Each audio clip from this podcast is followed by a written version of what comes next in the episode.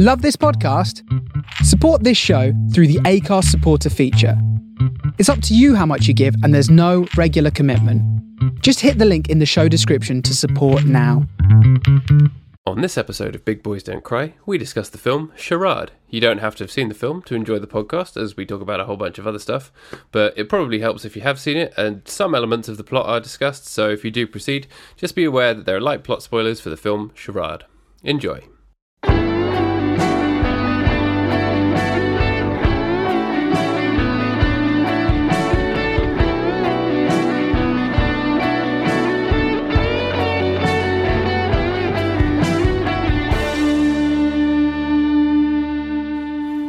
Good evening. Good evening. Uh, ha- have you gone? You've become a lord. I, I am Lord Gordon of the House Gordon. Rob Lorden. Lord and Gordon. Are you there? I am. Can you hear me? I can now. You you disappeared for a second. Were you, were you you were getting out of your your lord garb? Oh, I see. So you aren't you haven't become a lord between this week's episode and last week's. No, I have not. Um, as much as I've been pushing for a peerage, um, it has not yet appeared, which is a shame because I think I'd be a great, uh, completely undemocratic addition to the British political system. Yeah. What you really there are some quite cool people in the House of Lords, but it's mostly a bunch of old unelected farts who are wasting everyone's time. But you know, there's a few people like um, Baroness Jenny Jones, people like that. You want to be someone like that if you're going to be in the House of Lords. You want to be like just someone who's fucking shit up and resisting stuff and voting against all the stupid things, don't you?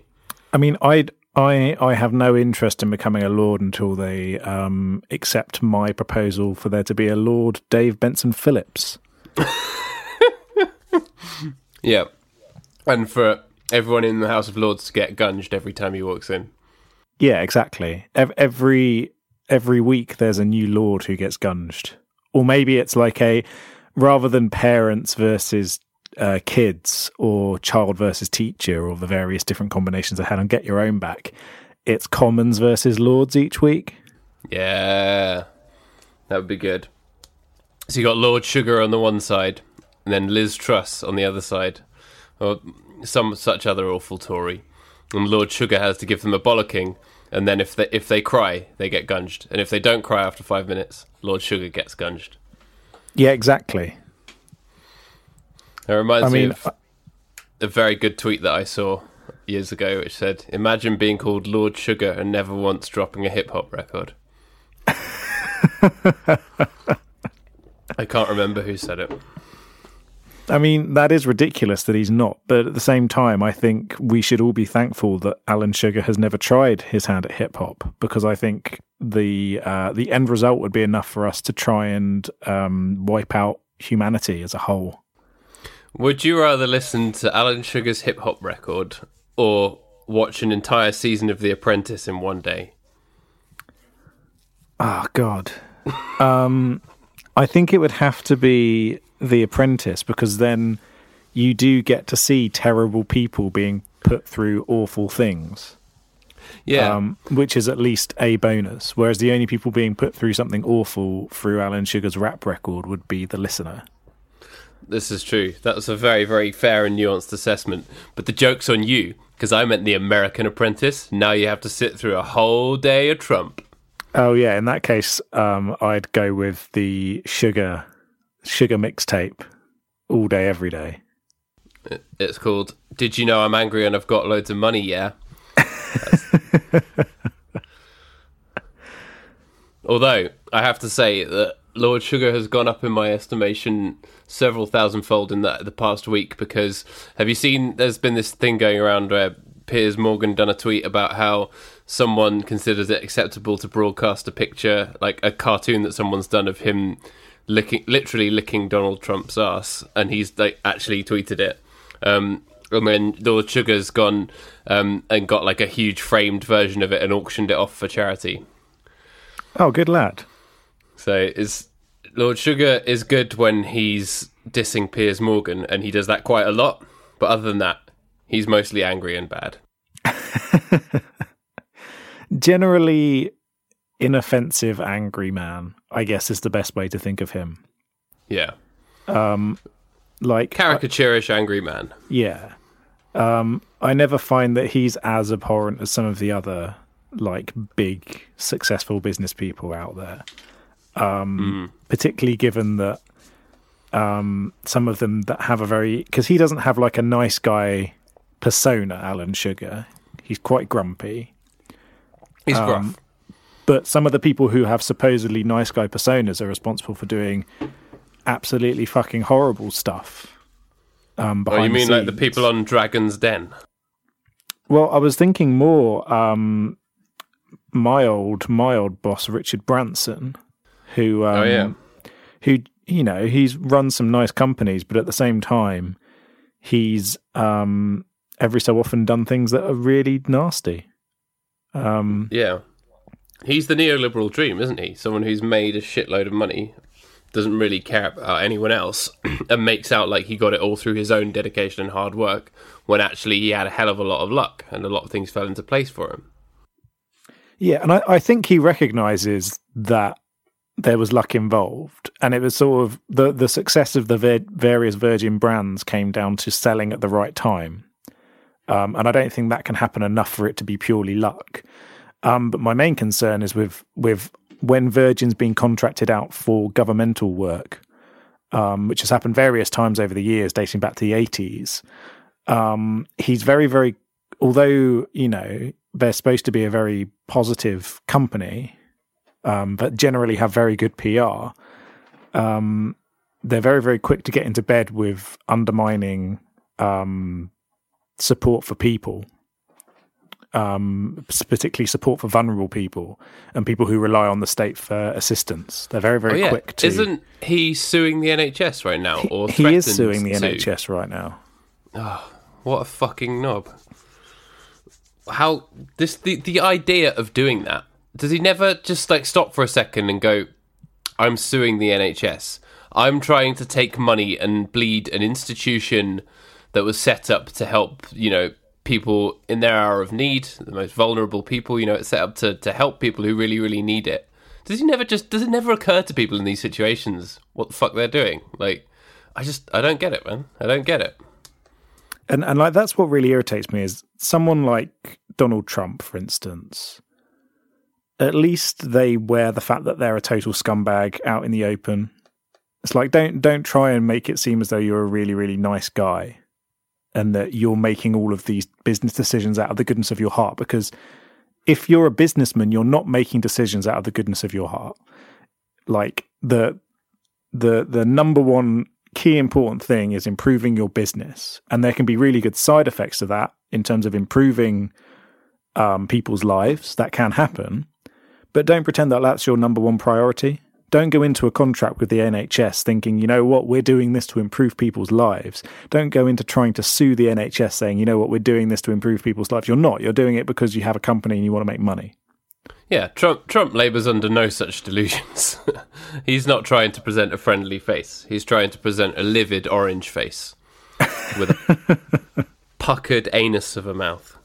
I mean, the problem with Trump is that he he puts out this idea of being a angry businessman who only cares about money, but then also underneath that, there's a really bitter little uh, shell that um, doesn't even care about money and just wants to ruin people's lives in the name of being Yeah. a grumpy old man. It's like okay, he kind of goes against the grain of trying to do good things from a business perspective um, much like some of the people who supported Brexit and who are now seeing their businesses fold because they had this real sort of like stupid streak of meanness that kind of has led them down a path of self destruction. Yeah, and it is mean to not step back and think, actually, should I be doing this? Should I be doing this thing that's going to affect, you know, lots of poor and vulnerable people when maybe I could just do things slightly differently and that wouldn't have to happen, you know? But they don't think. Because the neoliberal dream is to be a kind of entrepreneurial homo economicus. You can read all about this in my PhD thesis if you want. I might actually put the link to it out because we embargoed it after I finished because I said I was going to make a book out of it, but I can't be fucked because academia's academia is a load of bollocks and I'm not really pursuing it so much anymore. So I might just put my thesis out and then you can read all about how how bad neoliberalism is, yeah. Because that's what I wrote about in the context Remember- of comic books. Remember to sell it um, and sue anyone who disagrees with you. Yeah. Any any any academic who uses my research will need to pay me lots and lots of money, and I'll sue them if they don't, because it won't matter. Because academics all have loads loads of money. Any any academic who uses the word comic, um, I think you need to sue Paddy. Yeah, I own the rights to that word. I was the first ever person to use the word comic book ever. It is that that is an actual scientific fact. Just to let our listeners know, um, we have done the research. Um, before that, people had referred to things as comics and things like that. but, but Paddy Johnston was the first person to um, refer to something as a comic. Comac books. Comac box. We, we've started with the, the kind of the heavy chat, but that's fine. I was kind of in the mood for it because about half an hour ago, I was just idly flicking through Twitter have, while I was letting my dinner go down, as one does. And I saw that David Cameron had tweeted it was the right thing to do. Um, quote tweeting a tweet from George Osborne linking to a piece in the FT about how the budget, like the UK deficit, is or the budget has been balanced or whatever. How he hit his austerity target, even though it's two years late or whatever. And they're all saying that like because some target has been met two years later, that it was the right thing to do and it was a good thing. When there are like studies that have proven that 120,000 people died because of austerity, and I will put that link in the show notes. But like, yeah, I was in the mood. I was in the mood for this kind of chat. So there we go. Yeah, I I saw that and it made me furious. And then recently, I also saw that uh, America has a problem with people killing children, um, which happens far too often. Uh, there is one very obvious solution to that, which is restrict access to the tools that people use to kill children. Um, but rather than uh, investigate this, it has just been announced that uh, Donald Trump is going to meet with the video game industry executives as part of an ongoing debate over school safety. um, because you know, uh, video games are what cause people to to go into a school and kill children. Um, it's all Yeah. down to video games. Do- Donald Trump, if you're listening to this, I, I've got something to tell you about once you're done with the video games. It's called books. Are you suggesting that Donald Trump needs to go into uh, a library and speak to a librarian? Uh, yeah. and then start banning any books that involve violence. Yeah. Any books that have the word gun on any page are banned, along with any any films and anything. But it's okay for guns to be on Fox News. Uh, what what what I'd love to see actually is that you know that every time that something like this happens, the the idea that video games are responsible comes out. Um, and there's always sort of like this is a they show an example of like this is Grand Theft Auto. Uh, in this game, you can kill people, or this is Call of Duty, you can kill people. I'd love it to someone to come out with a with a book as an example and just be like, "This is Beowulf." This because of because of this poem, because of this epic poem, um, at, which has been cruelly translated into modern English to infect the minds of modern day children everywhere, and is even taught in your local school. Um, children are going to be going around cutting people's heads off, proclaiming themselves to be some kind of Nordic hero. And I think that is disgraceful. We need to ban this filth. Yeah, ban this sick filth. I don't know about you, but after I read Harry Potter and the Philosopher's Stone, I got my my scullery maid's broom out of the scullery and tried to ride it, and I injured myself. So they should ban books and brooms and sculleries, even though I'm still not 100% sure what a scullery is. Is that what happened to Jacob Rees-Mogg? Is that why he's so dumb? Did he get? Did he re? He read. Um. He he read Harry Potter, and then he jumped on a broom and tried to fly, but then banged his head. he was injured in a tragic broomstick accident as a, as a young boy. As a young boy of 35. What what I love is that there are these sort of like these moral panics um, when there is clearly one solution that's attributable for things like the the crisis in America with school shootings, um, and and they var- at various times they try and blame different things. So it could be marijuana, um, it could be video games, it could be violent movies. Uh, but my favorite one of all is uh, when they tried to uh, stir up controversy over Dungeons and Dragons in the 1980s. Oh yeah, Um, where they where they tried to claim that Dungeons and Dragons was turning children onto Satanism and stuff like that. And there's this like made for TV movie, and it's one of the first things that Tom Hanks was in, um, which is like this uh, this uh, like warning movie, basically this public interest movie about don't let your kids play Dungeons and Dragons. And I Oh, really? think I think at the end he like jumps out of a window thinking he's got like the magic power of flight or something like that. that's amazing. I've never seen that. Yeah, it's it's well bad. I don't think Tom Hanks is particularly keen to share that he was in this film um, when he was a young whippersnapper. But, Wow, um, but yeah, that's that's my find that favorite and put it one. Is the the, the idea that Dungeons and Dragons would lead to the downfall of society. I think is a is a funny one. I can't believe that that has provided in my mind a crossover or a, something that links Dungeons and Dragons and Carly Rae Jepsen, which is the appearance of Tom Hanks in videos. Oh, there we go. You- You've seen the video to "I really, really, really, really, really, really, really like you." I, I have seen the video too. I really, really, really, really, really, really, really, really, really, really, really, really, really, really like you. One of the greatest pop songs of the decade. It's a good one. Um, Call Me Maybe also good, very good song. Also very good. Yeah. She's Um, ho- hopefully coming out with a new album this year. I'm very much looking forward to it. But yeah, she's top notch. She's good. Believe the hype.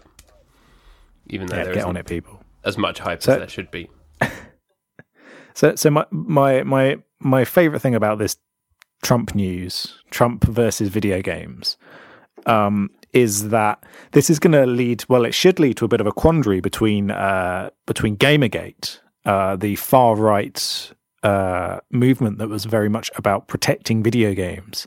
Uh, there was a very heavy eye roll there, and some quotation marks around that entire segment um, and and and Gamergate fucking loves Trump. Like they're all over Trump. Uh, they've even Yeah. been suggestions that like Gamergate was like a a prototype for the pro-Trump movement in terms of like uh, like uh, a groundswell of online activism from disaffected right wingers.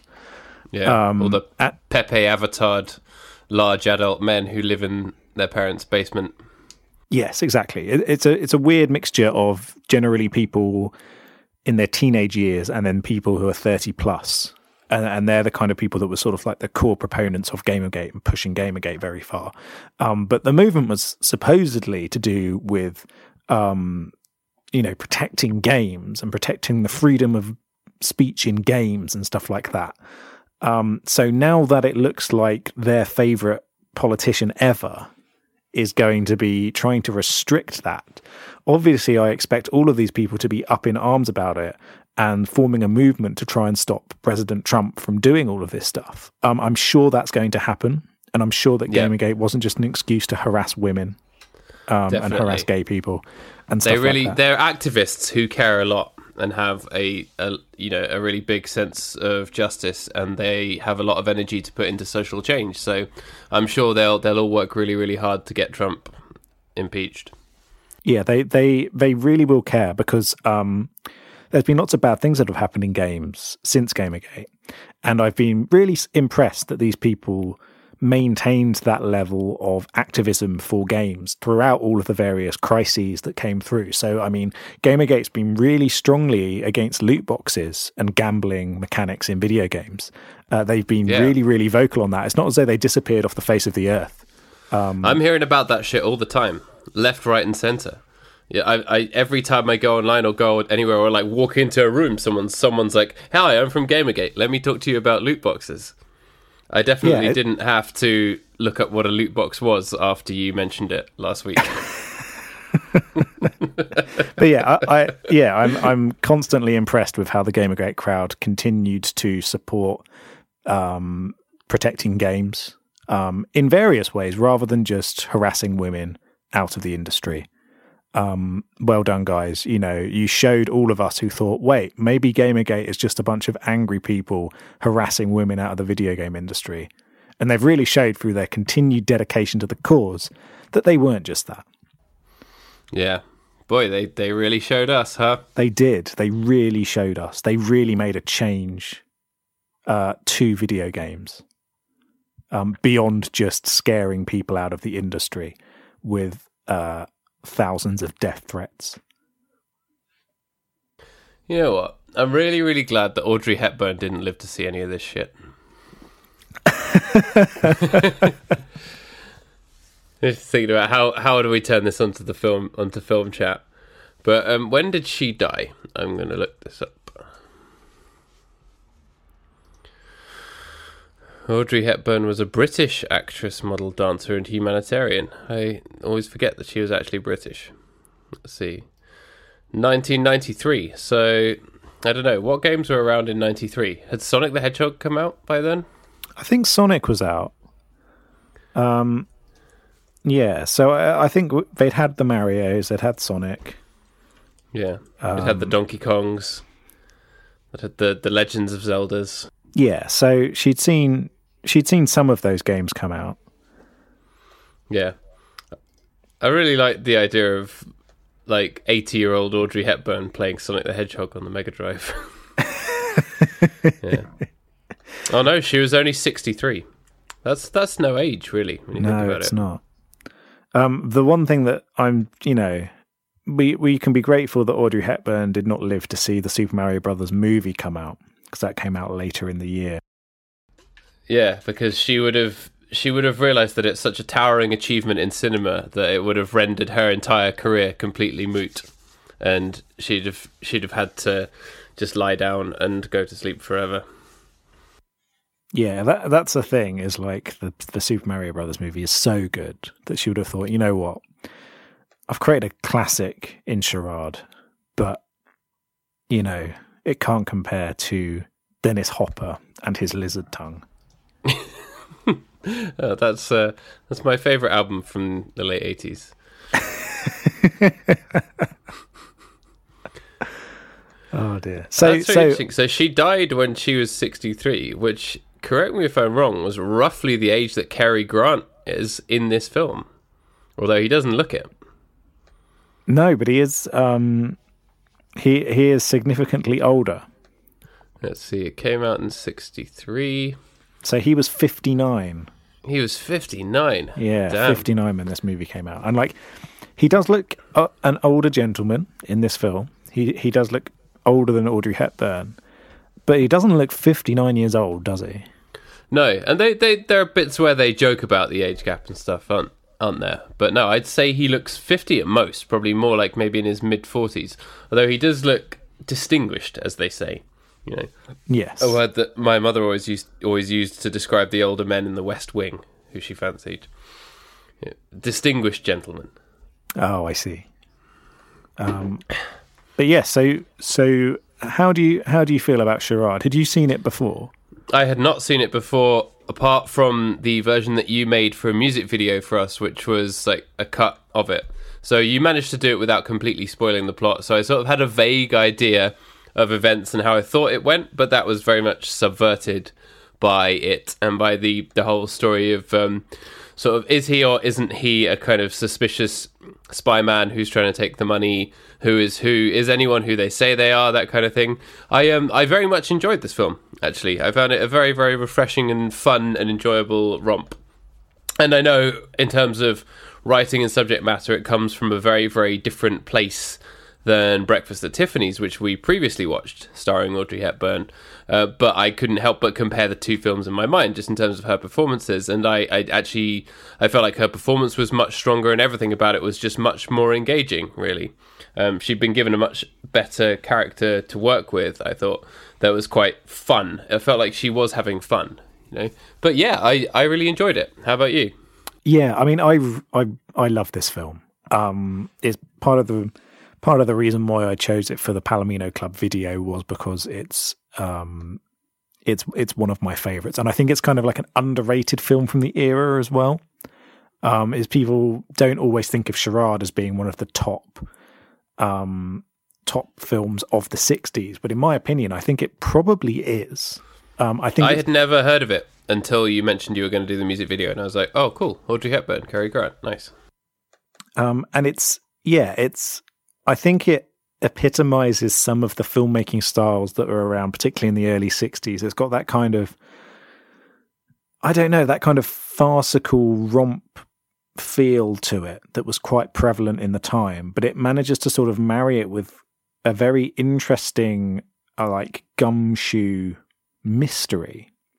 Um, and it's yeah, it's a really interesting film um, that kind of it, it, works like a really good time capsule of 60s cinema as a whole but at the same time it does lots of things you wouldn't necessarily expect just from thinking oh it's a 60s movie with Cary Grant and Audrey Hepburn in it. Yeah because if, if you compare it to the other 60s films we watched like um, Breakfast at Tiffany's and also Barefoot in the Park as well the humor is kind of similar isn't it? Similar in tone.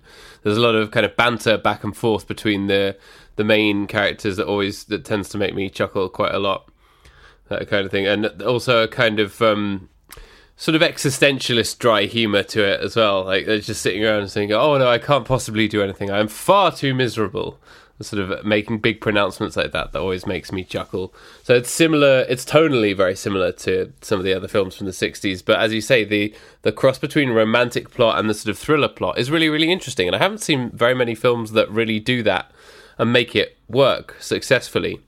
Um, but of course, you you you realize it's not about will they or won't they get together.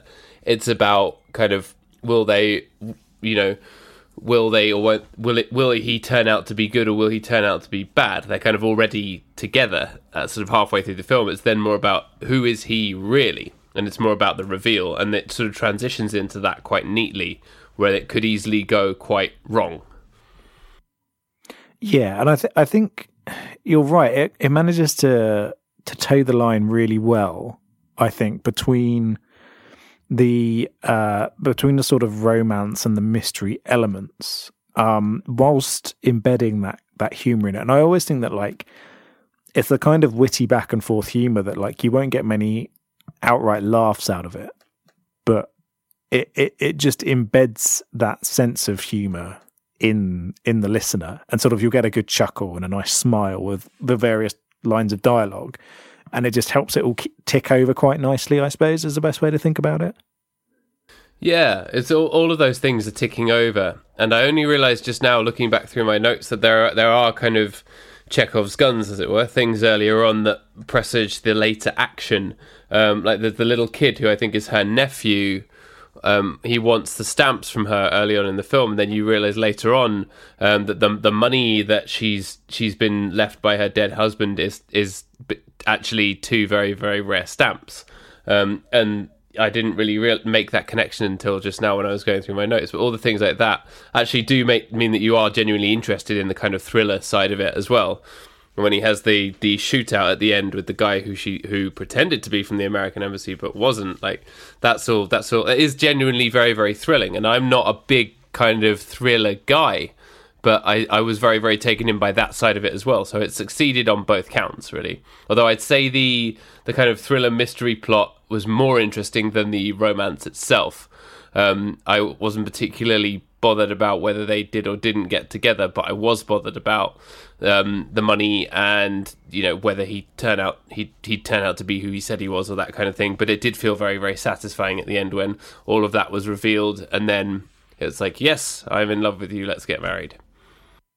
Yeah, I completely agree. Um, like, if you come at this from a purely romantic angle, it's not the most quintessential, like, classic romantic movie to watch.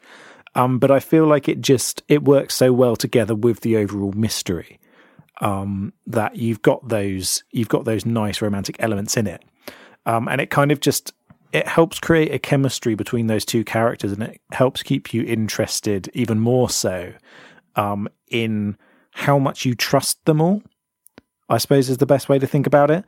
Um, so because there's that potential romantic option there, it makes you wonder more about what Cary Grant's goal is at the end. Um, with the various twists and turns where his character is revealed to be someone else, but then revealed to be someone else on top of that. Um, like peeling layers of a very handsome onion um, to get to the true character underneath. He is a handsome onion. Cary Grant, handsome onion. That's the name of his swing album that everyone does late in their career when they've not got much else on. Oh, Seal has done one recently. Oh, has just As he? an aside, yeah, I keep seeing posters for it. Oh God. Uh, I'm sure it's very good. I, I'm sure it's fine, but it's like, come on, Seal, you've done some great stuff. You don't need a swing album. yeah, Um, we just need another another kiss from a rose, yeah, another crazy. baby. Yeah. Um, yes, I lo- I enjoy the layers of Cary Grant being peeled back, but you feel like he maybe he also doesn't know exactly what he wants either, and that he's sort of romancing her whilst also doing his job and trying to get the money and trying to see the other guys off, and he's kind of going along with it anyway because he's sort of like taking her out on like fancy dinners on a boat and stuff, and it's like he doesn't have to do any of that stuff. So you're like, maybe he is in it, and then obviously it turns out that he is in it for her at the end. But you, you feel like, yeah, he's not really sure either, and that lends it a quite nice sort of, I don't know, an element of mystery and intrigue that would, I think, feel less interesting if he was just sort of, you know, aggressively pursuing her or being disinterested and just wanting the money. It adds a level of complexity that doesn't overcomplicate it, but does make it interesting. Yeah, I completely agree with you on that. Um, it's yeah, he's a he's a very interesting character in this film. Um, and in, in fact, I think the characters across the board are really interesting, even the ones that you only get a minor snapshot of. Um, the film does a really great job of being like, look, here's this character, and you kind of know what they're about, and you know a little of their complexities and things like that. Yeah. Um, and yeah, no, this it- guy's got a hook for a hand. Abu Hamza. I didn't Yeah. realize he was in this film. Yeah, yeah, it was his his film debut. He's older than you think, you know. he looks good on it now. Um, I um I, I wrote um I wrote him a letter once, Abu Hamza, but he didn't reply because he's got hooks for hands. that's that's a um, that's a Stewart Lee joke. I wish I came up with that. God bless Stewart Lee. Yeah. Um, but yeah, there's the hook-handed guy who is genuinely quite scary, actually. Like for a film that is so light-hearted, if you just take those scenes and kind of isolate them, you could be forgiven for thinking it was a much darker film. Well, that's the thing. This movie really delves into the darkness quite a lot. Um, so the first time that I watched it, I was really surprised that there was like so many murders in it, um, Yeah. and how relatively graphic they are for a romantic movie. Um, Yeah. like like like nowadays, you could probably do this level of murder and still have a a successful romance movie. Well, I mean, just look at Twilight and the number of people that get killed over the course of the Twilight saga. Uh, Yeah. In the final movie, you've got people's heads being ripped off. Um, but and it's None of that is as a- as horrible as the like CGI child that that appears at the end, though. Like that is some of the creepiest shit I've ever seen in my life. I'd rather Um, see. I'd rather watch a lot of murders than watch that. Oh, I'll have you know that that CGI child is the greatest moment in cinematic history. Yeah, so that Um, is that is my child. that, that is my child, Paddy. That's not CGI. Um, It was Yeah. real. What are you saying? so, so like the, things have sort of like uh, mutated, I suppose, in cinema. Um, the the restrictions of cinema divulged quite a lot in the 1980s, in particular, where sort of like direct to video films became more of a thing, and it Video and, and, like, the- nasties. Yeah, and and like the world of um, cinema as a whole became more popularized, uh, rather than it being very much held up by the same core um, core studios that were creating everything and the core production houses that were creating everything. Um, those restrictions got broken down, um, and then even more so now, I suppose, with um, with the streaming model. Um, you've got places like uh, Netflix and Amazon Prime, and even things like YouTube, where creators can go out and just do their own thing and put it up. Um, so those kind of uh, restrictions aren't that were around in the 60s aren't really in place anymore, and you have much more variance in what you can get away with in films. Um, so the first time I watched it, I was very surprised that I was like, "Oh God, this person's been like suffocated to death," and that yeah. kind of stuff. I was like, "Wow, okay." Um, but it's someone it's, funded um, this. It went through a big studio. It went through all of those loopholes. It got the biggest stars. You know, it did. All, it ticked all those boxes. But I think what you're really trying to say is that in the '60s, you'd never have been able to make a Christmas Prince. well, yes, exactly. A Christmas Prince would not have existed then. It was that's too shocking for '60s audiences. It'd be like, yeah. you know what? We're we're the hippie movement here, but we can't handle Christmas Prince. It's blowing our minds. I'm all for free love and everything, but a woman from America falling, lo- falling in love with a man from Eastern Europe? That's insane. An American marrying a royal family member? That's absurd. I can't get on board with that. Yeah. Um, that could never happen. Topical, also topical for the past as well, because, you know, it kind of happened nearly. Yeah. Um, but yes, uh, um, it's uh, yeah. So it, it's quite a it's quite a bold film, and and like I've seen it referred to as like the best Hitchcock film Hitchcock never made. But I did write down that it was Hitchcockian, particularly but, in the op- the opening scenes and the way that things are framed and the the way the shots work and stuff. It feels yeah, it feels Hitchcockian. It's like if if Hitchcock if Hitchhog. That's the hedgehog variant on Alfred Hitchcock. Sonic the Hedgehog. it's like if um if Hitchcock Hitchcock decided to let his hair down uh, and you know have a little bit of fun. Yeah, instead of being a cruel bastard to everybody, if he just had yeah. a bit of had a bit of amusement. Um, I, he bald? He was very bold. So um, he couldn't have um, let his hair down even if he'd wanted to. No, he could have put a wig on and then let that down. Um, I like this movie more than possibly any Hitchcock film, though. And I don't yeah, know I if mean, that's if I don't know if that's sacrilege to say. Hitchcock's great gr- was was great at what he did. He, I think, he was really really good at crafting very very thrilling and fast paced and very very atmospheric stuff. And I think um, what's the Daphne du Maurier one, Rebecca. That one's very very good. There's there's all sorts of things, but yeah, you're right. I I do think he's a bit overrated, and I don't think he's necessarily should be canonized in the same way. But his influence is massive. But yeah, I've also just I mean, looked th- up a picture of him, and he looks a hell of a lot like Rod Liddle. So it's not he's definitely a bit wrong. Um, I I think I think Hitchcock he's he's one of the greats, and I mean like he he's done an awful lot for the development of uh of films, particularly like thrillers, mysteries, and horror movies. Um, he's done a tremendous amount for. Um, but like I just think that this movie holds up incredibly well, and it also does things that you wouldn't necessarily expect.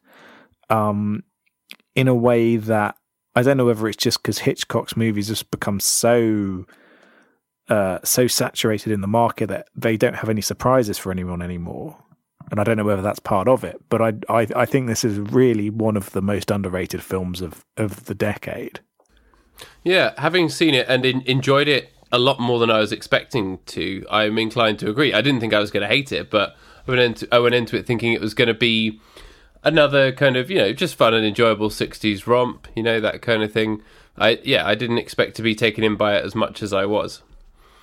So yeah you're right. It's it's very it's definitely very very underrated. Yeah and, and it, look, like... it looks really good for the 60s as well. Like it looks like they spent quite a lot of money on it in in the right places as well. You know all of the the outdoor scenes look really really bright. You know it's really really well colored and well shot it looks it looks nice. It looks dreamy. You know, it looks like the the vision of kind of sophisticated, stylish '60s that you want to have in your mind, rather than one of you know filth and dirt and lack of internet. yeah, I mean, this movie would have been a, over a lot quicker if it had been around in the uh, in the internet age, I suppose. Yeah, just like, well, it's quite a long film for the '60s, it, isn't it? It is. Yeah, it's about two hours long. Um, which yeah, if you're not expecting it, it's a bit of a bit of an epic. Yeah. Um, but but yeah, it doesn't drag. No, no, it doesn't drag at all. It feel it does feel like a long film, but it doesn't feel like it's overly long. You're kind of captivated at every step of the every step of the way. Um, whereas some of the films that we've watched from the '60s previously, you have those moments where it kind of drags. Um, in in in Charade, I don't really think you ever have those moments where it drags uh, noticeably. I suppose. I mean, I really enjoyed Barefoot in the Park, but you know, for, from about half an hour into the last five minutes, I was just thinking, "Come on, Robert Redford, put the bin on your head, get it over and done with."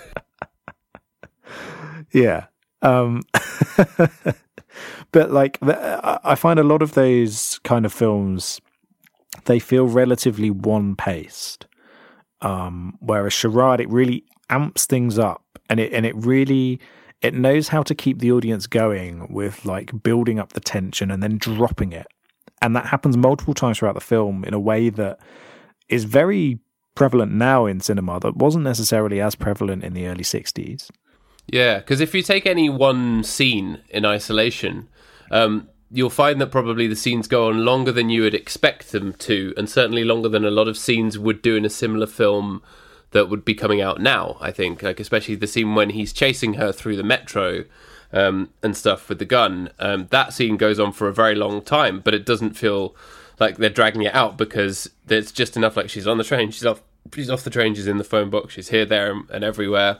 Um, but it's it's still it takes its time doing what it needs to do, and that feels refreshing because I think in cinema these days people often do rush into exposition and into plot. And also in writing as as we know very well you're you're taught to cut anything that's unnecessary.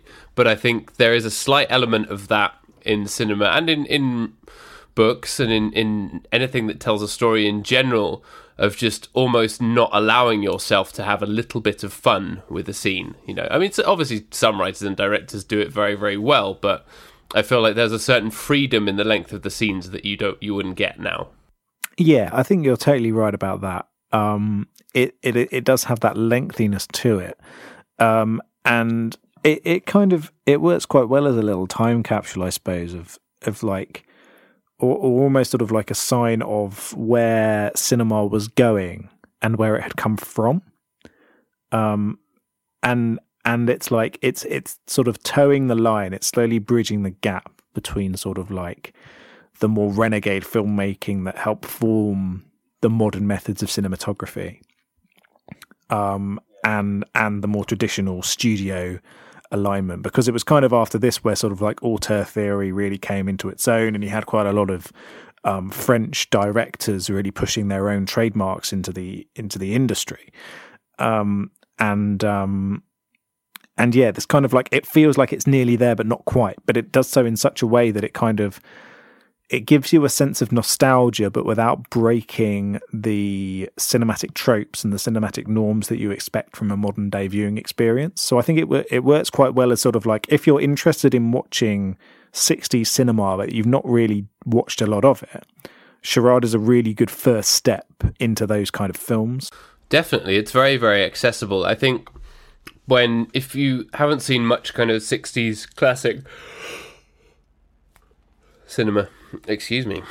Um, if you haven't seen much kind of classic 60s cinema, it can seem a little bit daunting or that it might not be what you're used to. And it's, I'd say, you know, you don't have to be particularly well versed in anything or anything about the era to just enjoy this for what it is, which is a very, very fun and enjoyable film. Yeah, it's it's a it's a really enjoyable movie, um, and it's and it's so easy to get into. Um, that yeah, if if if you if you're more aligned with like the the recent movies we've watched, then this would be a good one to go back to. Um, so like, if you were sort of put off by like, mm, maybe I shouldn't watch Barefoot in the Park, um, then watch this, and then you can go on to watch Barefoot in the Park without there being too much of like a shock to the system. Yeah, definitely. When you were talking about French directors, you meant uh, Luc Besson, right? Of course, I meant Luc Besson. That he's the only French director. He's the only French director in history. I still, you, have you seen Valerian and the City of however many thousand planets? no, no, I haven't. I haven't. I have. I haven't either. But they um they talked about it on the most recent episode of the Flophouse podcast, and they they made it sound really really bizarre and weird and interesting, and terrible in a good way. And I really want to see it. Yeah, I, I, um, I really want to watch it. Um, I, I, I find those kind of big budget sci-fi flops fascinating because they always go for something bold. Um, and like, there's nothing worse than a boring science fiction movie. Yeah, Um, if you're going to do sci-fi, you should do something interesting with it. Um, so I'm I'm really excited to watch um, Annihilation, which is the new Alex Garland uh, film. Which Oh, I um, haven't heard about that.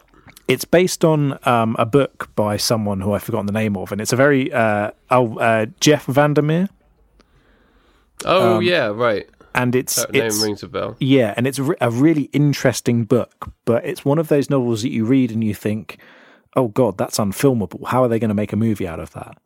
Um, because it's like it's a really strange read. Um, and so Alex Garland has made a movie out of it. Um, and obviously he's a he's a he's already proved himself to be an incredible filmmaker with Ex Machina. Um, and previously, obviously, a great script writer and a great novelist himself. Um, and uh, he's he's made this, and I, I don't think it holds anything back. I think it is genuinely supposed to be incredibly strange.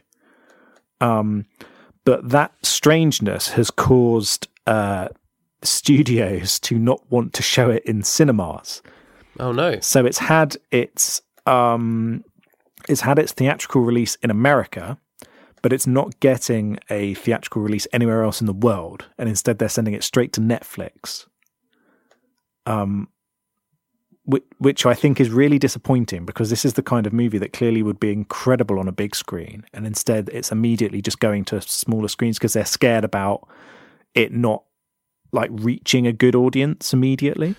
That's really interesting. that Obviously, that's kind of seen as an option that is very much an option that you could do these days rather than even bothering with cinemas. And I worry that that's going to happen a lot more, actually. That people think that people won't take a punt on this in the cinema, but they will in Netflix. Let's just get it out the way. You know, I'd like to have seen a Christmas Prince on the big screen, but it wasn't even an option. Well, I, I, have you heard about um, the Cloverfield paradox and the whole sort Did of like They released it. that? Um, they released it completely unexpectedly, and nobody knew knew that it was coming. Yes, that's right. Um, and Yeah. it turns out that it's not very good. And so people no. have been thinking, mm, did they kind of come up with this crazy release schedule after they realised the movie wasn't very good? because that was the Um, only way to successfully because- market it. Yeah, because they probably wouldn't get any return on releasing it in cinemas, for instance. Um, and people have been kind of speculating that that might have been the case because the original film wasn't initially part of the Cloverfield sort of like loose cinematic universe. Because there've been three Cloverfield films now, none of them really connect to one another that well. Um, and this one tried to tried to tie the three films together a little bit, but not really. Um, and yeah, so it's a bit of a um, it's a bit of an odd one. Um, and I, I, I don't think it's as bad as people have been making it out to be. People have been saying it's terrible, and it's like it's not terrible. There's been worse movies released in cinemas, um, but they clearly felt like the safest option was to do this, and like the safest option to ensure that people watched it was to incorporate like Cloverfield-y elements into it to make sure that that kind of branding helped bring in a few people. Yeah, I mean, Table 19 got released in the cinemas, so Uh, that that was nearly called uh, the Cloverfield table. what is a Cloverfield? It's a field of clover. Um, I don't know if they ever properly explained what relevance Cloverfield had. So the first movie was a found footage version of Godzilla, basically. This big monster attacks New York, and then it follows these people that were filming a um, someone's birthday party, and then it's just their footage of the events that followed on. Bare And- footage in Central Park. Um, and um, and yeah, initially, sort of like they were making some very cool comments. The director was making some very cool comments about potential sequels, saying it's a standalone movie, but there's a bit in the film where you see people crossing a bridge, and they they film someone else who's filming the monster, like just very briefly, and they were saying like, well, it kind of makes the point that this movie would have been one sequel one movie of the same night with like hundreds of sequels of other people who are filming it. It's like, oh, that's a really right. cool concept.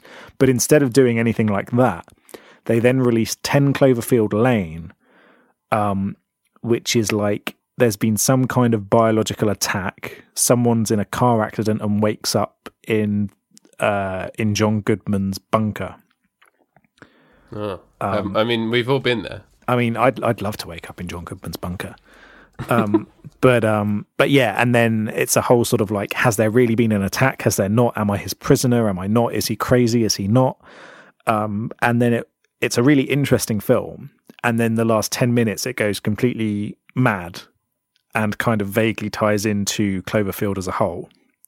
And you're like, oh, okay. I don't really, I, I personally don't really care for the final sort of like 10 minute twist um, it's not really my cup of tea, but I I can understand. I do why. like it when a film a film is all over the place and then it tries to tie it up at the end in the last ten minutes and fails. I always quite enjoy that.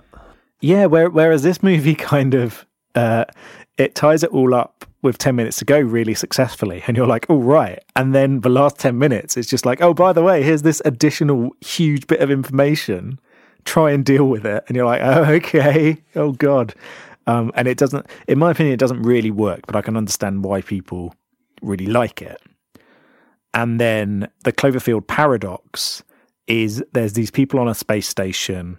They've got this like Higgs boson thing, and they're trying to find a form of like renewable energy because the world is dying because we've run out of fuel, basically. Um, but it creates like a they they by using the machine they kind of jump into a parallel universe and then it's all like what else has happened with the parallel universes? And it it's kind of dumb. It's like a dumb science fiction adventure movie. It's got kind of vague vague elements of alien but not really um, kind of like a stupider version of sunshine. Um, that sounds like a, a dumb person's idea of an intelligent science fiction film. Yeah and and that's how it feels. It's like someone's going to watch this and think this is the smartest thing in the universe um, it's kind of like have you heard of um, Jordan Peterson? Oh yeah, the the idiot's smart man, the asshole professor. Exactly. Yeah, that's that's exactly the same thing. Um, I, someone described him as the the the stupid person's smart person, which is wholly and entirely accurate. And I, yeah, that's exactly what this film sounds like to me, having not seen any of them. But. Yeah, he's he's baby's first steps into the M, uh, MRA movement it's like, oh my god, did you know this thing? And this professor who's a science man said it. It's like, yeah. yeah. well, this professor who's a science man person is a fucking bullshitter who doesn't know what he's talking about. He is completely full of shit. He just happened to luck out into a tenured professorship some years ago with some vaguely interesting psychology research that no one else was doing. And now he has a platform to spout bollocks. And people are buying it because he's a professor. Nah. He, he's well, he, he's he's kind of like the alt right version of Richard Dawkins, where it's yeah. like he's someone who was vaguely accomplished um, in a very specific field, but then he's branched out into another field and is showing his complete ineptitude in that field. But because he's got this previous knowledge base behind him, people think that he's an authority. Um, so like Richard Dawkins, like he's a he's a genius in some aspects, but don't get him started on theology because he doesn't know what the fuck he's talking about. He's, um, he's a genius in shitposting on Twitter. but but like you know you know what I mean. If you're a, if you're a professor, you have a very very specific knowledge base, and fair fair play to you. You have done great things to reach that point, but you can't then use that to jump into another subject and expect that people aren't going to criticize you when you they you show your naivety and your ignorance. Yeah. Whereas, and you know, Dawkins also tweeted that he'd seen a dog and bitch indul- indulging in full sixty nine. have, you, have you seen this tweet? I have not. No. Google Google Richard Dawkins sixty nine tweet. Oh God, It's I? still up. It's unbelievable. It's it's not super rude. But I'm scared that if I search Dawkins sixty nine, it's going to come up with. Yeah, make make sure you add things. tweet. I'll put this in the show notes. I've seen a dog and bitch indulging in full sixty nine. Okay, Richard. So, someone's done a tweet that says, "I can't quite believe I'm asking this, but do any other species have oral sex? Tenor on bonobos and/or dolphins?" And Dawkins has replied, He's replied saying, "I've seen a dog and bitch indulging in full 69. Males of many species, including Drosophila, lick female genitals before copulation." Thanks, Richard Dawkins. and I mean, like, I think it it's a you know fair fair play. There there must have been some study somewhere into uh, oral sex among animals. Um, but like, it's just it's the way that he's put. I've seen a dog and bitch indulging in full sixty nine. It's as if he's like he's walking down the road to his corner shop to buy paper, and he's like just looking over, and on the on the pavement on the other side of the road, there's just these two dogs sixty nine, and he's like, "My God, like- this changes everything." He's like, oh, there it is. You know, I'll save that for you know. I'll, I'll obviously be asked about this someday. So there it is. That knowledge is in my head now. Full sixty nine. as if there's, as if there's like half sixty nine. That's not nice. like- Also, have you seen the um, would Richard Dawkins touch a poop for twenty dollars? no, even better. um, as a guy tweeted, it was blocked by Richard Dawkins. Tweeted him. I think Dawkins must have unblocked him or whatever. I said, "Oh, Richard Dawkins blocked me for this. He's found out." Dawkins goes, "Oh, if you were blocked, it must have been a mistake. Sorry, unblock now." And the guy replies, "Thanks, Ardy. Since I've got you, do you care to answer the question I posed?" Dawkins replies, "Please repeat your question." question is, would you touch a poop for twenty dollars? And then Dawkins replies, "Oh yes, I did block you for that, and now I do so again. Goodbye."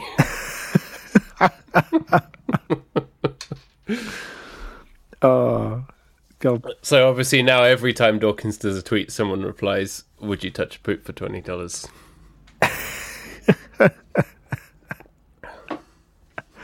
that's amazing. So Oh, even dear. though he's terrible, his his Twitter game is good, or at least it was three years ago. I don't know what he's up to he's he's he's prime troll. I mean, like he's a he's a massive bull bag, is old Dickie Dawkins. now. Yeah, But like, at least he he he isn't as awful on Twitter as some of the other people. Um, but he, he does have this weird sort of cult of personality around him. It's kind of it's similar to like the Julian Assange people, Oh god, um, where He's like the worst. There's like people who follow them in absolute reverence and are like, oh my god, Richard Dawkins said this, therefore I must immediately. Richard Dawkins, Julian Assange, Jordan Peterson—they're all stupid people, smart people. Yes, yeah, exactly, and and uh, the the surviving Hitchens as well. Yeah.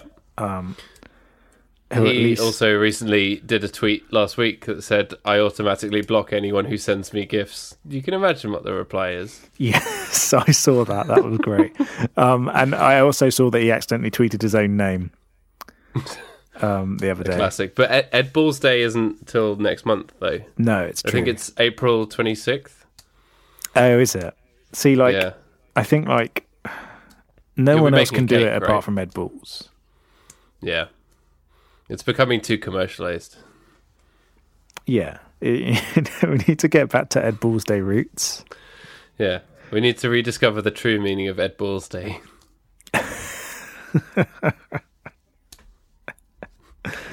Oh dear.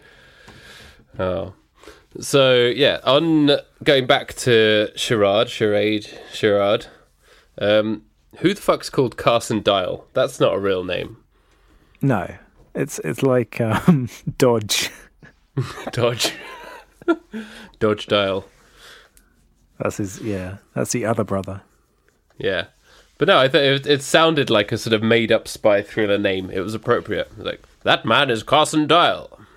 great. I love all the way the way that they talk in all these films does seem kind of really, really classic and iconic, doesn't it? In a way that you're used to it perhaps being portrayed in other film and other popular culture, that this is how people talk in films in the 1960s. And then when you watch a film from the 1960s and they actually talk like that, you're like, yes, this is how I want it to be. Yeah, it's like I'm gonna go down the road and get myself a bear claw. Do you want one? Yeah. yeah, it's it's great. I love I love I, I often mimic that kind of talking style. Um, Yeah. it, it happens regularly for me. I love it.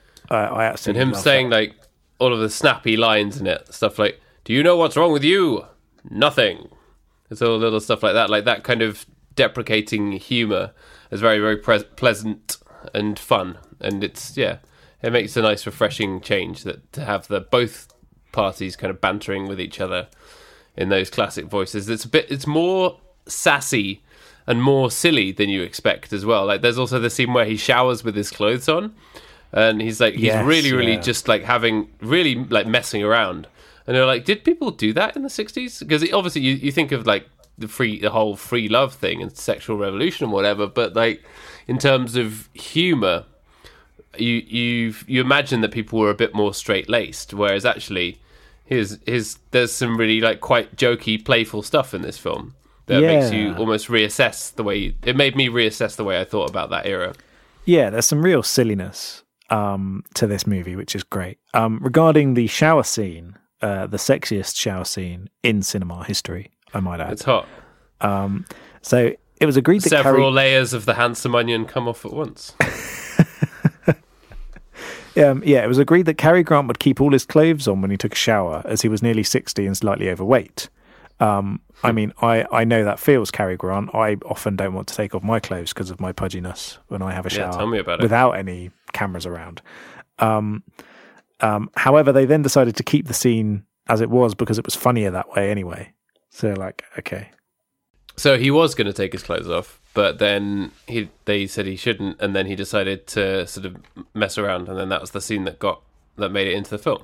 Yeah, so so originally it was agreed that he would keep all of his clothes on, um, and they were like, "Oh, okay, we'll do it that way." But then it was like, "Oh, actually, this is really funny," and they kept it in.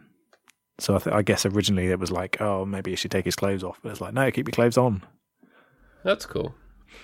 Some of the language and some of the phrases are quite are quite interesting. It did make me laugh. Like there's a bit where he's when he's in a room with all of the other with the three kind of shit spy blokes. Um, he's saying, "Now don't be piggy, Herman." Yes, it's um, And there's is it oh, is it the um the guy one of the guys who's like laughing because he thinks he's found him out and he calls him a nincompoop. And like i never thought that that is a word that i would see i would hear on screen. But it's a it's a great word, and where better to use it than in a '60s um, thriller thriller romp type thing. yeah. And he calls him a greenhorn i don't know what that means but he's laughing and he's like you greenhorn you nincompoop it just made me think of this that great Simpsons episode where Homer Simpson gets called a greenhorn. And he goes, Who's a greenhorn? What's a greenhorn? yeah just that was basically what was going on in my head Um, And then so, before that, he says, um, "You fell for it like an egg from a tall chicken." What? And I thought yeah, that- that's that made a me very laugh. bizarre but incredible expression that definitely needs to be brought back into contemporary usage. um, greenhorn, just for reference, it is a person who is new to or inexperienced at a particular activity. Oh, it's like if someone's green, Yes. yeah. Um, if someone's green and horny, yeah, if you're new to an experience, but you're also in the need of some sex, then you are a greenhorn. yeah. That's what the Weezer song "Where's My Sex" is about. is, it, is it called Where's My Sex? Parentheses, greenhorn. Yeah, by Rivers Greenhorn. Actually, the, the Green album is actually called the Greenhorn album, but people always just shorten it to the Green album because it's easier. It's easier to understand because no one knows what a greenhorn is. Yes. Um, also, uh, the the members of Weezer they actually refer to hash pipes as greenhorns. I got my greenhorn.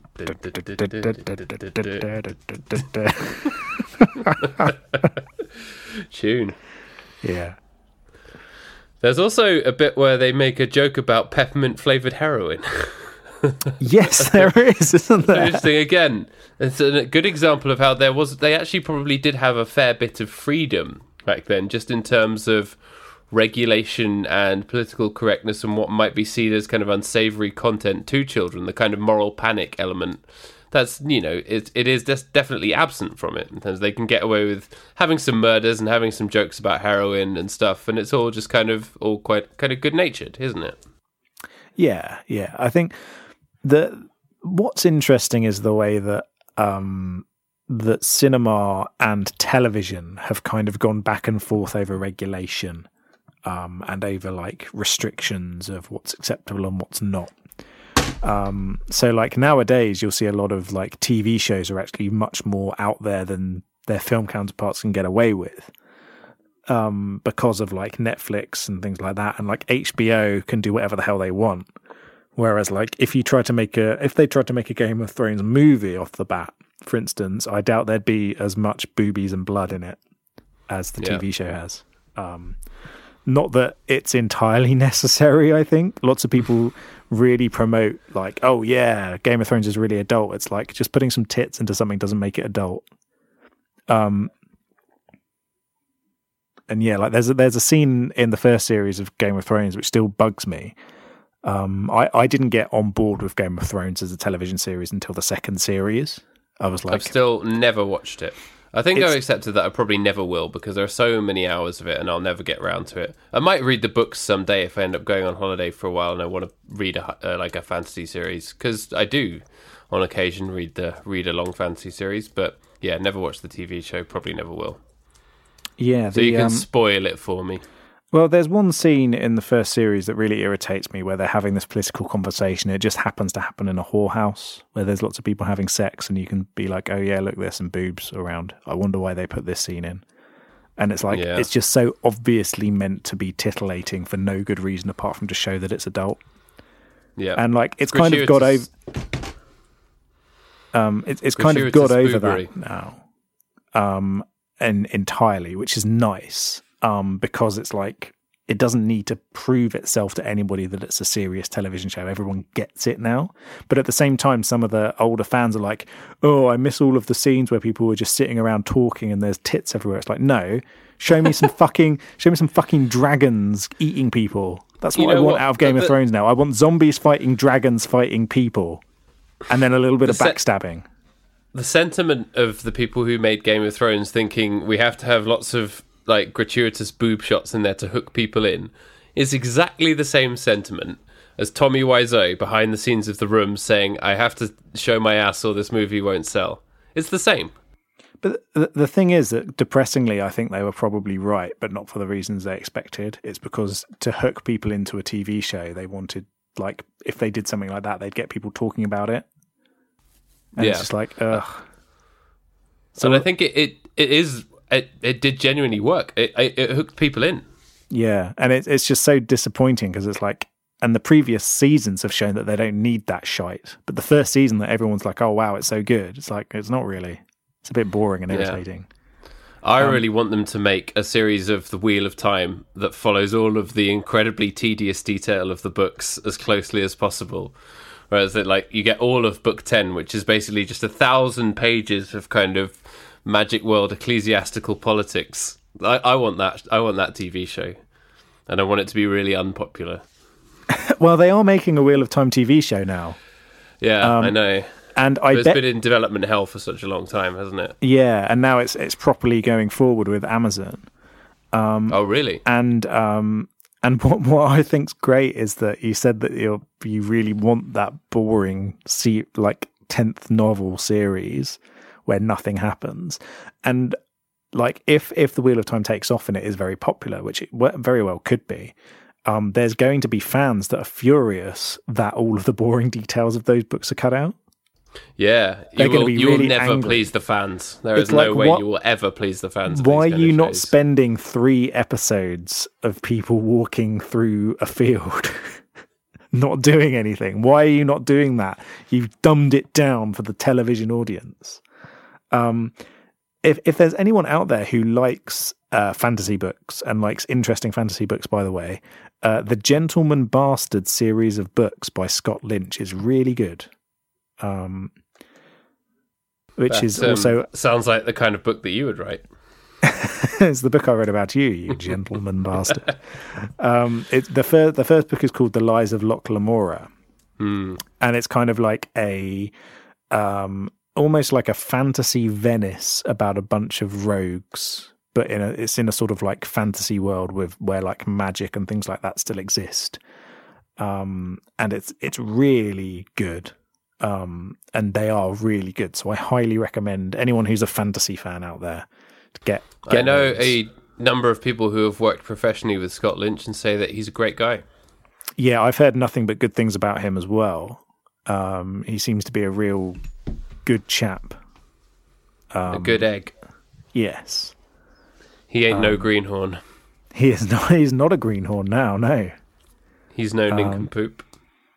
he's. Um, I think it's going to be seven books long. The Gentleman Bastard series. At the moment, I think there's only three. Um, No, but that's cool. they're but they're good. They're good. Get on it. Get in now before they make a TV series out of them. Do it. Um, so, uh, in terms of charade, it's probably worth talking about the fact that the film fell into public domain because of a cock up.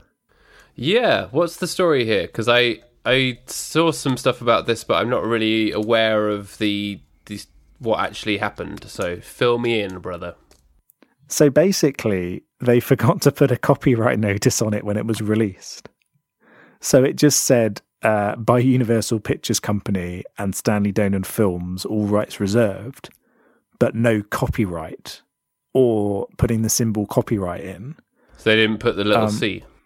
So they didn't put the little C, and at the time that meant that it was not actually copyrighted. That's amazing. um, yeah. Um, so it so it immediately entered the public domain. Um, so immediately people were just like, "Yeah, pirated copies everywhere," that kind of thing. Which I, I guess might have some might be some of the reason why it's not been as remembered um, as some of the Yeah. other films from the era. You'd think that that might have caused it to be remembered more as a kind of landmark example of that, and also in terms of it having a popular, a populist surge of people sharing it by pirated means. You'd think that that kind of myth surrounding it might have endured perhaps more than the film itself. Yeah, because that kind of led to the the further legacy of like Night of the Living Dead, for instance. Um, was that because that was in public domain, you had various bases showing it in cinemas and things like that that kind of helped build its legacy beyond its initial release. But here, I don't know. I mean, what I imagine might have happened is that Universal tried to clamp down on it very quickly, and wherever possible, tried to clamp down on it. Yeah. Um, but uh, but whether um, whether that that is the case, I'm not entirely sure. Um, so um, technically, I think I don't know whether it's still under public domain now, but it certainly was for a very very long time. Hmm. That's Um, that's really really interesting, and they weren't able to kind of to clamp down on it or to get it back easily to claw that back. No, and um, I th- I think it may well still be under public domain because I've just checked and it is on archive.org. So I think I think it is still technically public domain, although I imagine that like because it uses uh, licensed music and things like that, that maybe the entire thing isn't public domain. Yeah, But, but there's the definitely some 95 year old French guy getting paid for the background music when they're on the boat. yes, exactly. Um, but yeah, it has now had sort of like Criterion releases and things like that. Um, and yeah, it it looks nice. You can't go wrong with a Criterion. Yeah, it's very very good. What else do we have to say about this? I just have to say I I thought Audrey Hepburn's performance was great, and she looked absolutely ravishing. As did Cary Grant. There was all a film full of handsome people, but then the the contrast between the handsome people and the the ugly sort of spy people who were pursuing them was quite evident. And I also had to say that I always enjoy a good fight on a roof, and it didn't disappoint from that point of view either. Yeah, it does have a good roof fight, and you're you're right there. You cannot go wrong with a roof fight. It always adds a nice bonus element to it. Um, I'll one thing I'd like to say is that it's got a really irritating kid in it. Yeah, the kid is quite annoying. Um, the li- little French kiddie, not not the not the not the worst kid in a movie ever, but not the best either. No. Um, At least he doesn't have spina bifida, and there's no cure. that's true. Um, but yes, But uh, he, he does collect stamps. And, you know, collecting stamps is the worst hobby you could possibly have. Even then. even in France in 1963, there must have been better things to do for a kid than to collect stamps. yeah, Jean Louis, what are you doing? Um, th- Jean Louis. this was the only film that the child actor was in. Right. And also, I'm, I'm just going to say it. Even for a six year old, his acting was pretty wooden. Yeah, Um, Like, he seemed very, very nonplussed and not bothered by the fact that he'd been kidnapped by some pretty scary dudes, one of whom had a hook for a hand. yeah, and he was pretty chill with it, wasn't he? He, he he was. Was surprisingly chill throughout the whole thing. Which just yeah. So all the scenes with the kid it actually felt a bit strange to me. It was like they were just kind of using the kid for I don't know either some kind of cutesy angle or because the innocence of the child with the stamps. I suppose it's all about the stamps, isn't it? That it kind of betrays the the true the the salubrious nature of the stamps.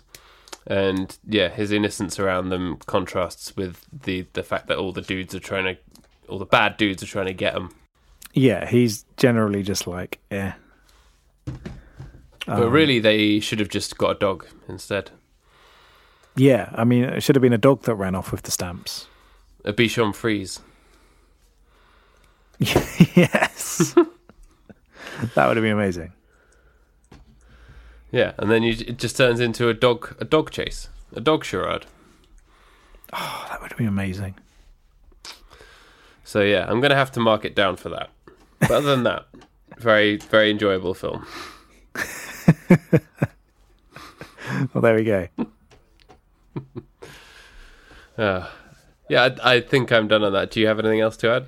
No, I think um, I think that is it for me. Cool. How are we gonna how are we gonna rate this?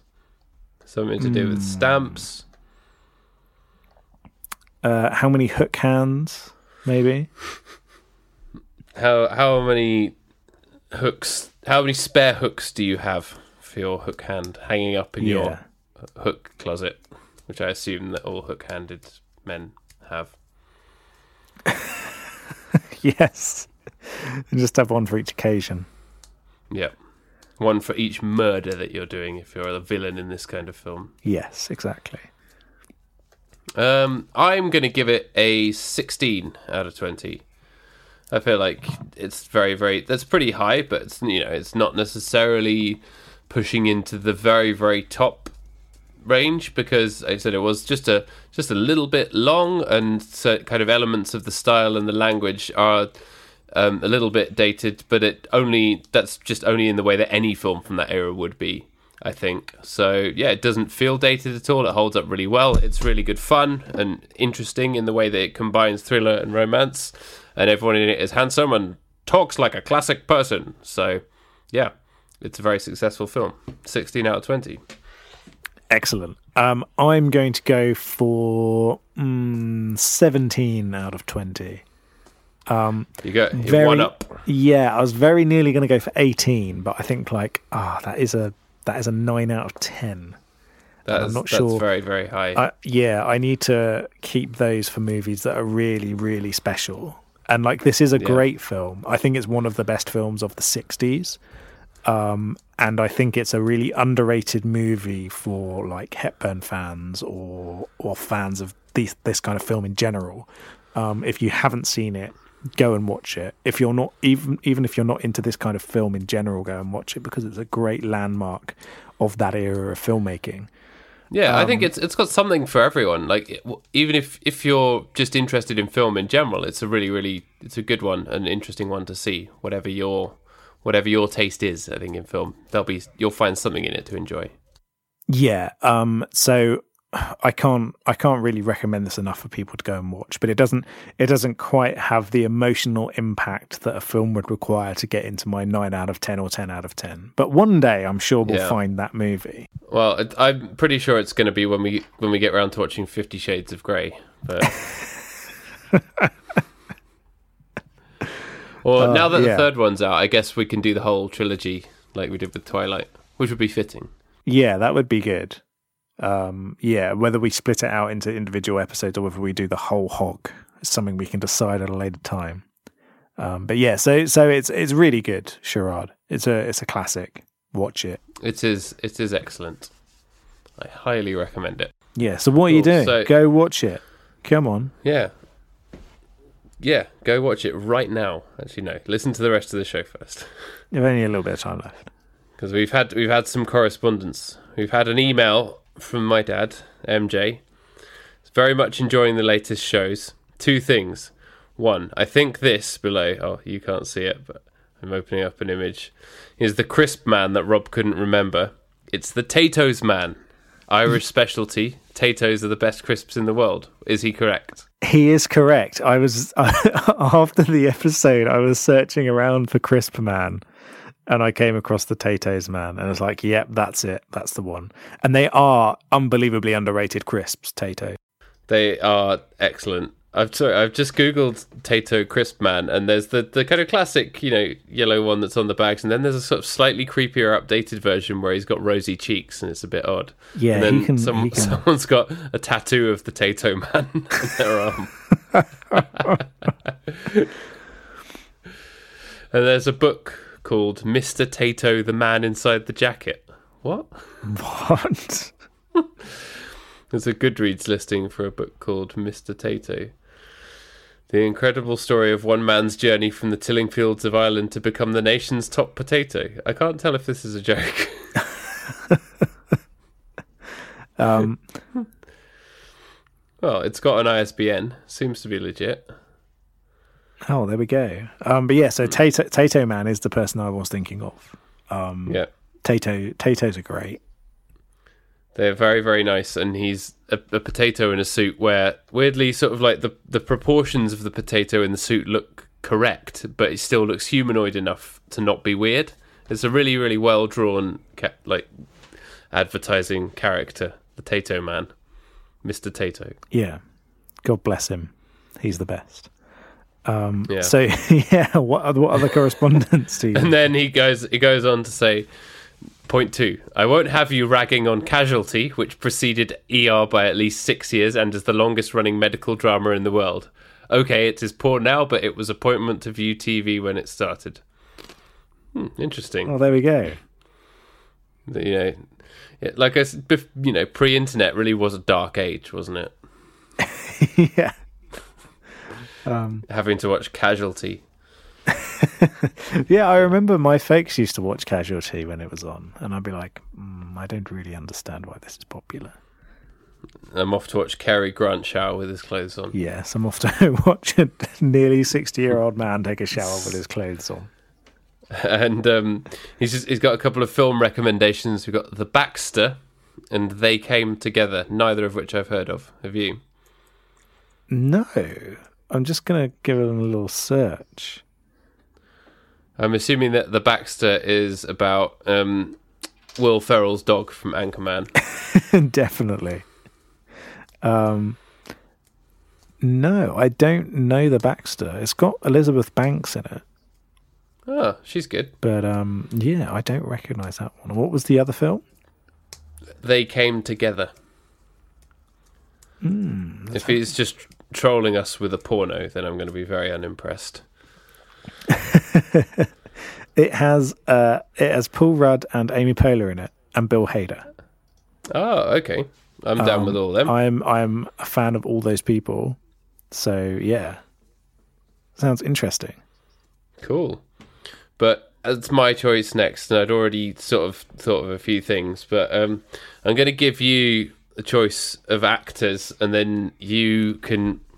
Well, I'll give you a choice of two actors. You pick one, and then that'll be the film. So, Pierce Brosnan or Nicolas Cage? Oh, Paddy. I know Paddy, it's like Paddy, so, it's like Sophie's choice. that is a really. Can Can you make me a promise? I'll make you a promise. Whichever Yeah. one I don't choose this time, can you choose in a fortnight's time? Okay. Yeah. So yeah, it's just about the order in which we do things. Yeah, okay. Um, because if I, I don't think I could handle it if I missed out on one I know. I know. for the other. Um, It's a toughie. let's go Pierce Brosnan this time.